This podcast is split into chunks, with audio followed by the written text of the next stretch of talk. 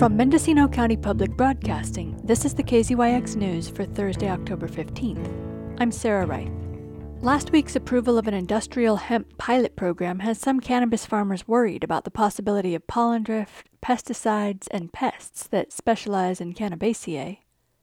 Last year, the Board of Supervisors adopted an urgency moratorium on growing hemp effective until February 4th of next year.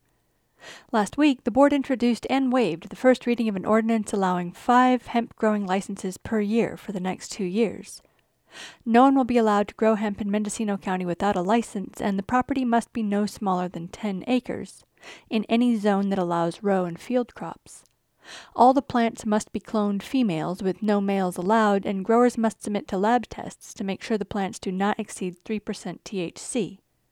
Monique Ramirez, representing the Covelo Cannabis Advocacy Group, worries that the new program will slight cannabis farmers like her. As a personal cultivator myself, walking my own 2,500 square foot garden to inspect in August to make sure that I don't have hermaphrodited parts on my plant takes many, many, many hours. And so to think that an inspector can walk acres in a day and inspect thoroughly is kind of ridiculous. And we don't have our cannabis program figured out yet for all of the applicants that are waiting to get annual licenses. And our staff of this county needs to be dedicated to that program 100%. We've already identified that more staff is needed to tackle this. Um, whether we go to a land use system or not, there's still going to be applications that have to be reviewed. And so to create another hemp or to create a hemp program right now amidst that struggle just seems like a slap in the face to all of us that are trying so hard to get our businesses off the ground. And we can say that hemp and cannabis are the same thing, except for a, a, difference in percentage of THC. Then we need to lift all of the restrictions on zoning for cannabis cultivators. That is just totally not right. It doesn't make sense 30 it's seconds? contradicting. Supervisor Carre Brown expressed her own support and brought some historical perspective to the agricultural controversy. 30 years ago, it was the same controversy organic growers versus conventional growers. Um, hemp is classified as an ag crop. I know with the legalization of cannabis, many vineyard owners were very worried about the drift and what would happen to the grapes in their vineyard and the cannabis regulation with the entire public has been very controversial. And um, I just want to remind the cannabis growers um, there are a lot of complaints and still a lot of complaints about from the pu- non-growing public about cannabis being grown too close to where they live. Supervisor Ted Williams asked Agricultural Commissioner Jim Donnelly about a main concern brought up by Ramirez and the Mendocino Cannabis Alliance. If, if this passes today and we see um, cross pollination from hemp impacting cannabis farms, what do we do? What is the practical next step?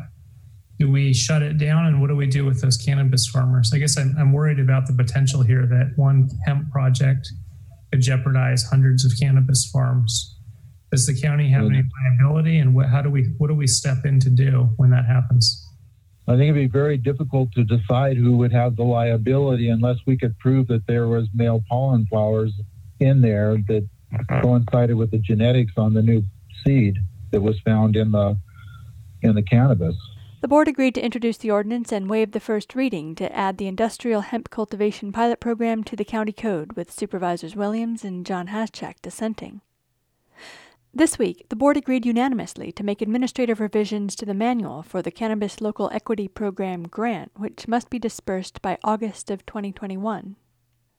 Last year, the county received a $2.2 million grant from the state to administer to cannabis growers who have been impacted by the war on drugs, but the state does not allow its funds to be used to provide preferential treatment based on race or ethnicity.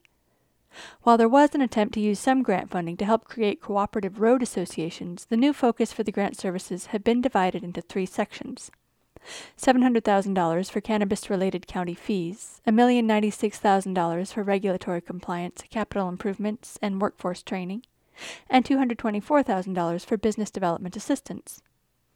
10% of the grant, or another $224,000, can be used for administrative costs.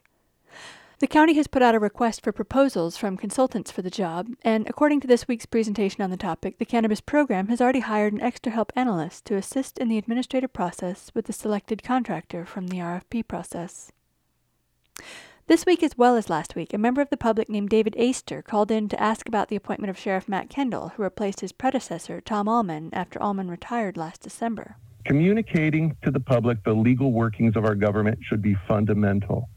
Decisions that affect a change of the voter's choice of any elected official should be plainly and clearly explained. The public has a stake in these decisions, and the details should be described to us. According to a resolution from last year's December 17th meeting, California Government Code Section 25304 provides that the County Board of Supervisors shall fill by appointment all vacancies that occur in any office filled by the appointment of the board and elective county officers, except judges of the Superior Court and supervisors.